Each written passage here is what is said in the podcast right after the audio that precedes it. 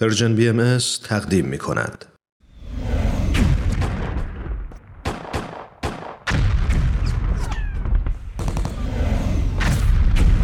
معماران صلح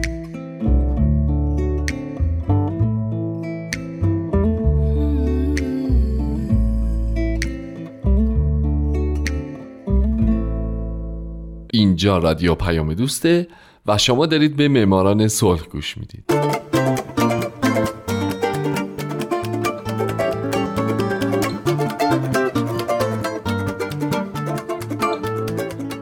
سلام به شما به معماران صلح خوش اومدید. شنوندگان عزیز این چهل و نهمین برنامه معماران صلحه.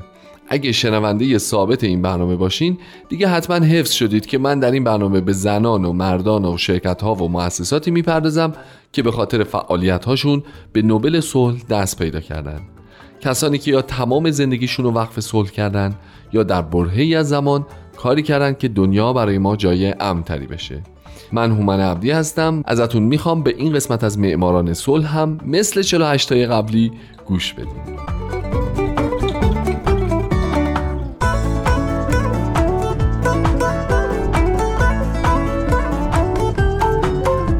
این هفته سال 1949 میلادی لورد جان بوید اور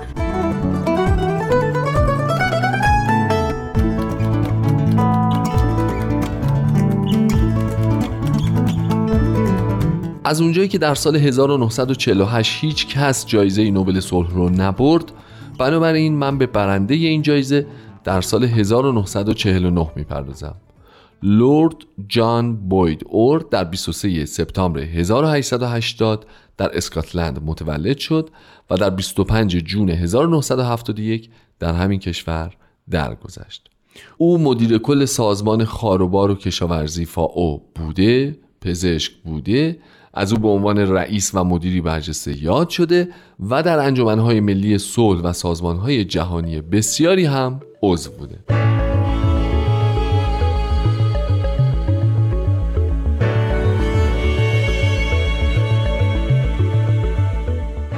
پدر جان معدنداری متدین و باهوش بوده اما به خاطر اینکه یکی از کشتیاش در دریا گم میشه و دیگه هم پیدا نمیشه تمام ثروتش رو از دست میده و مجبور میشه به همراه همسر و هفت فرزندش از شهر برن و در روستا زندگی کنن. مادر جان هم دختر یک معدندار دیگه بوده که نسبت به پدر جان وضعیت مالی بهتری داشته و از اعضای رد بالای فراماسون ها بوده. جان در خونه رشد کرد که پر از کتاب بود و پدرش مطالعات وسیعی درباره سیاست، موضوعات جامعه شناسی، ماورا و طبیعه و همچنین مذهب داشت و او پدرش و برادراش همیشه درباره این موضوعات با هم بحث و تبادل نظر می‌کردند. بعد از طی کردن دوران اولیه مدرسه در روستا جان به 20 مایلی محل سکونتش فرستاده شد تا ادامه تحصیل بده اما او بیشتر وقتش رو با کارگران ساده و معدنکارانی که در معدن پدرش کار می‌کردن میگذروند خونوادش هم وقتی دیدن که اوضاع اینجوریه او رو به روستا برگردوندن و جان در روستا به عنوان معلم کارآموز با درآمد اولیه ده پوند در سال که بعد دو برابر شد استخدام شد. این دوره دوره بسیار سختی در زندگی او بود چرا که در 15 سالگی هم در مدرسه تدریس می‌کرد هم درس می‌خوند و هم برای پدرش کار می‌کرد.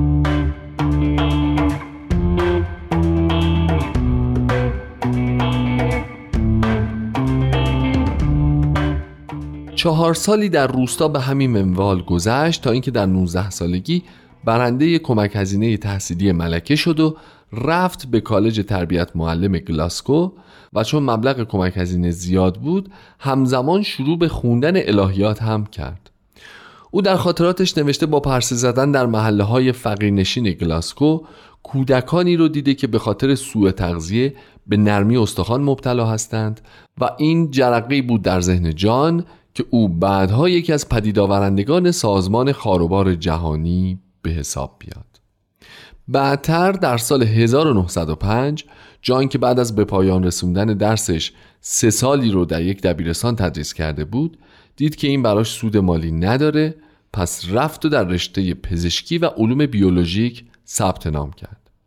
وقتی بعد از چند سال مدرک تحصیلیش رو گرفت برای چهار ماه در یک کشتی به عنوان جراح مشغول به کار شد ولی خیلی در این شغل باقی نموند چرا که پزشکی رو به خاطر کارهای تحقیقی رها کرد و کمک هزینه بنیاد کارنگی رو برای دو سال پژوهش در فیزیولوژی پذیرفت.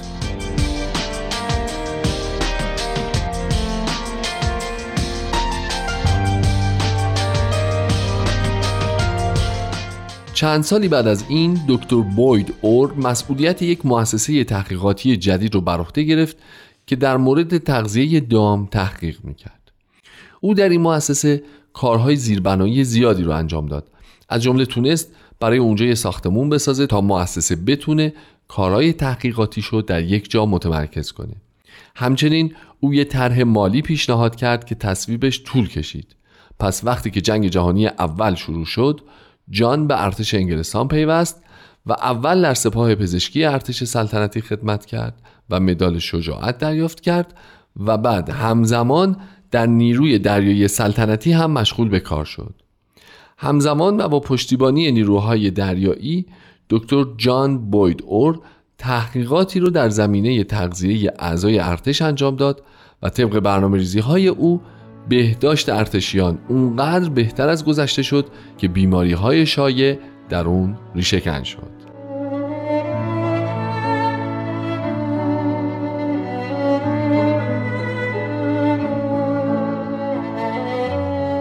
وقتی لورد جان بوید اور برنده جایزه نوبل صلح در سال 1949 در سال 1919 و بعد از جنگ جهانی اول به مؤسسه تحقیقاتی برگشت دید که هنوز طرح مالیش برای توسعه مؤسسه تصویب نشده. اما با پشتیبانی یک تاجر که جنگ باعث ثروتمند شدن شده بود و دولت او تونست مشکلات مالی مؤسسه رو برطرف و مؤسسه رو که همونطور که گفتم در زمینه تغذیه دام به فعالیت می پرداخت گسترده تر بکنه. در همین زمان بود که اور چند کتاب نوشت در همین رابطه. اما به مرور او جذب پژوهش درباره تغذیه انسانها شد. از جمله پس از آزمایش های گسترده در دهه 1930 به این نتیجه رسید که باید در رژیم غذایی مادران، کودکان و محرومان حتما شیر گنجونده بشه.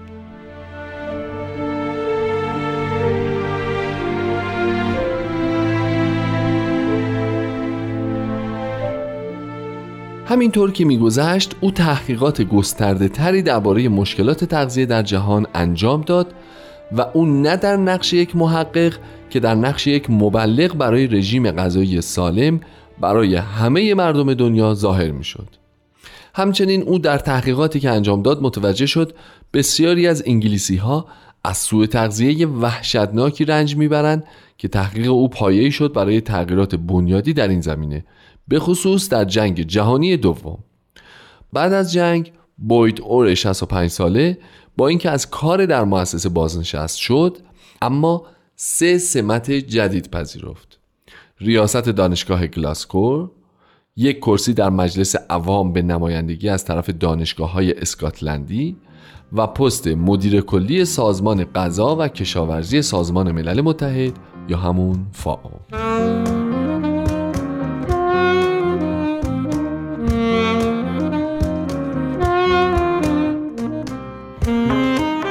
فاو در اون زمان نه از قدرت کافی و نه از منابع مالی گسترده بهرهمند بود. به همین دلیل همکاری بوید با این سازمان حسابی سخت بود.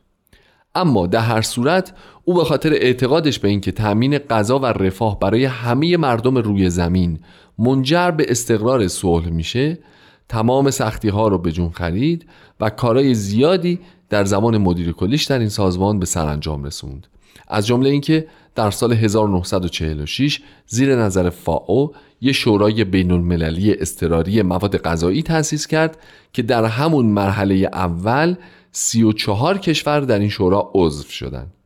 علاوه بر اون به طور گسترده برای به دست آوردن حمایت برای یک برنامه غذایی فراگیر به دور دنیا سفر کرد و نتایج سفرشو کرد یه پیشنهاد برای ایجاد یک انجمن جهانی غذا. اما بریتانیا و ایالات متحده به این طرح رأی ندادن و این باعث ناامیدی شدیدش شد.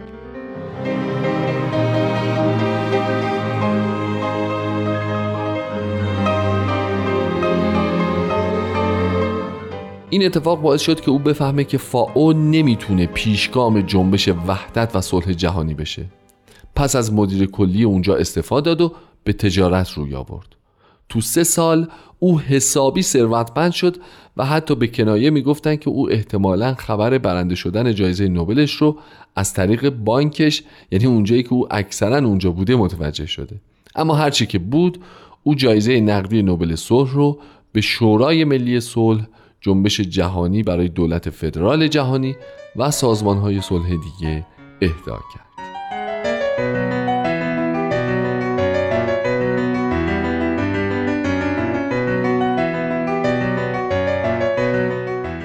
در همین زمانه بود که بوید اور با هر سازمانی که دغدغه دولت جهانی داشت ارتباط برقرار می‌کرد و تمام مهارت ها و تجربیات و دانش خودش رو صرف کمک به این سازمان ها می‌کرد.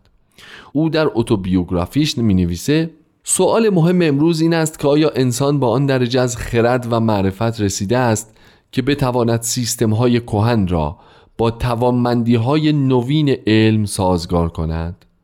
و بتواند درک کند که در حال حاضر همه ما در جهانی زندگی می کنیم که در آن همه ملت ها نهایتا در یک سرنوشت شریک خواهند شد.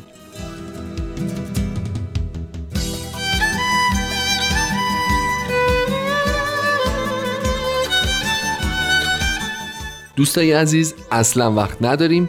فقط بیاین دعا کنیم که تو این سال جدید آدمای بیشتری به صلح فکر کنن. تا کمیته نوبل صلح امسال مجبور بشه یک دوجین آدم رو برنده جایزه اعلام بکنه. امیدوارم شما هم یکی از اونها باشید. شاد باشید و خدا نگهدار.